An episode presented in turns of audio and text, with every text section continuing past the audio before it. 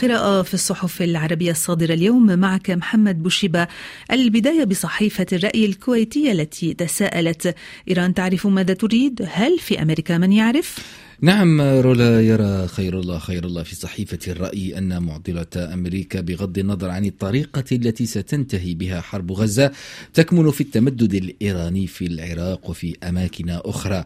وضعت طهران يدها على بلد مهم اسمه العراق فيما فشل المشروع الأمريكي في هذا البلد ولم تدرك أمريكا منذ عام 1979 معنى الخلل في التوازن بين العراق وإيران. لم تنتبه يوما إلى البعد الذي سيترتب ترتب على تسليم العراق إلى إيران على صحن من فضة في عام 2003 وأوضح الكاتب في صحيفة الرأي الكويتي أنه من العراق إلى سوريا وصولا إلى لبنان يتقدم المشروع التوسعي الإيراني بخطى ثابتة من دون إدراك أمريكي لخطورة الوضع اليمني.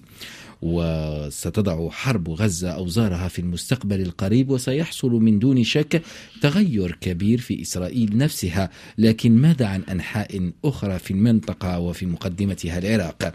يبدو مشروعا التساؤل يقول الكاتب. هل قدر العراق أن يصبح مستعمرة إيرانية في ضوء التجاهل الأمريكي لخطورة ما حدث منذ مطلع ثمانيات القرن الماضي؟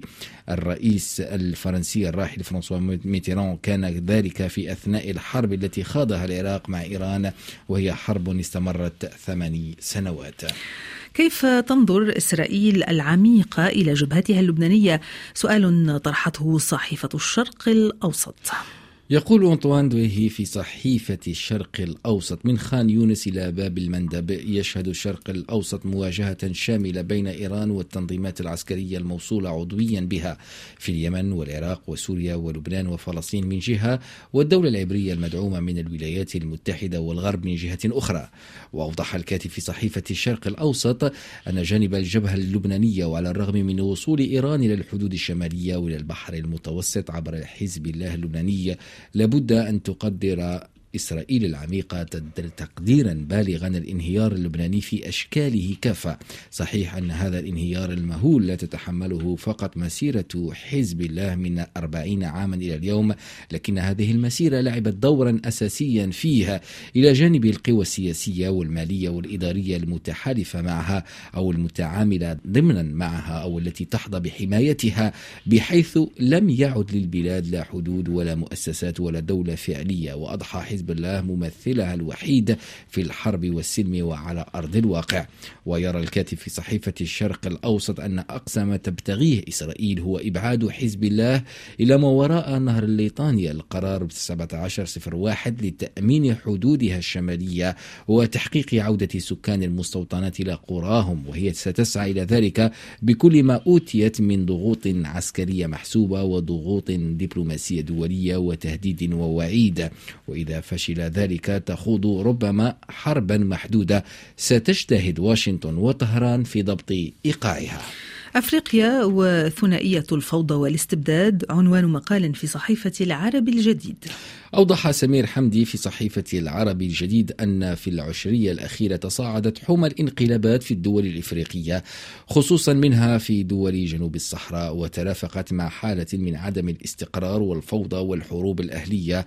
ويبدو أن الصعوبات التي تواجهها البلدان الإفريقية التي شهدت انقلابات حديثة أو قديمة في إيجاد حل لاستكمال مراحل تطورها السياسي منذ الاستقلال جعلها تقع تحت وطأة ثنائية مقيتة وهي الاستبداد والفوضى. وتابع الكاتب في صحيفة العربي الجديد أن حالة الفوضى المترتبة عن انهيار أنظمة الاستبداد أصبحت سياسة مقصودة لذاتها وكذلك منع التطور السياسي للدول الإفريقية. وهو ما جعل بناء أنظمة ديمقراطية مستقرة مطلبا بعيد المنال في في ظل التحالفات بين حاملي السلاح والقوى الأجنبية ولكن في سياق حرب مستنقعية في منطقة الساحل من دون انتصار أو فعالية حقيقية الحقيقية على المديين المتوسط والطويل وهو ما يمنع بناء أنظمة سياسية فعلية يقول سمير حمدي في صحيفة العرب الجديد محمد بوشيبة شكرا لك.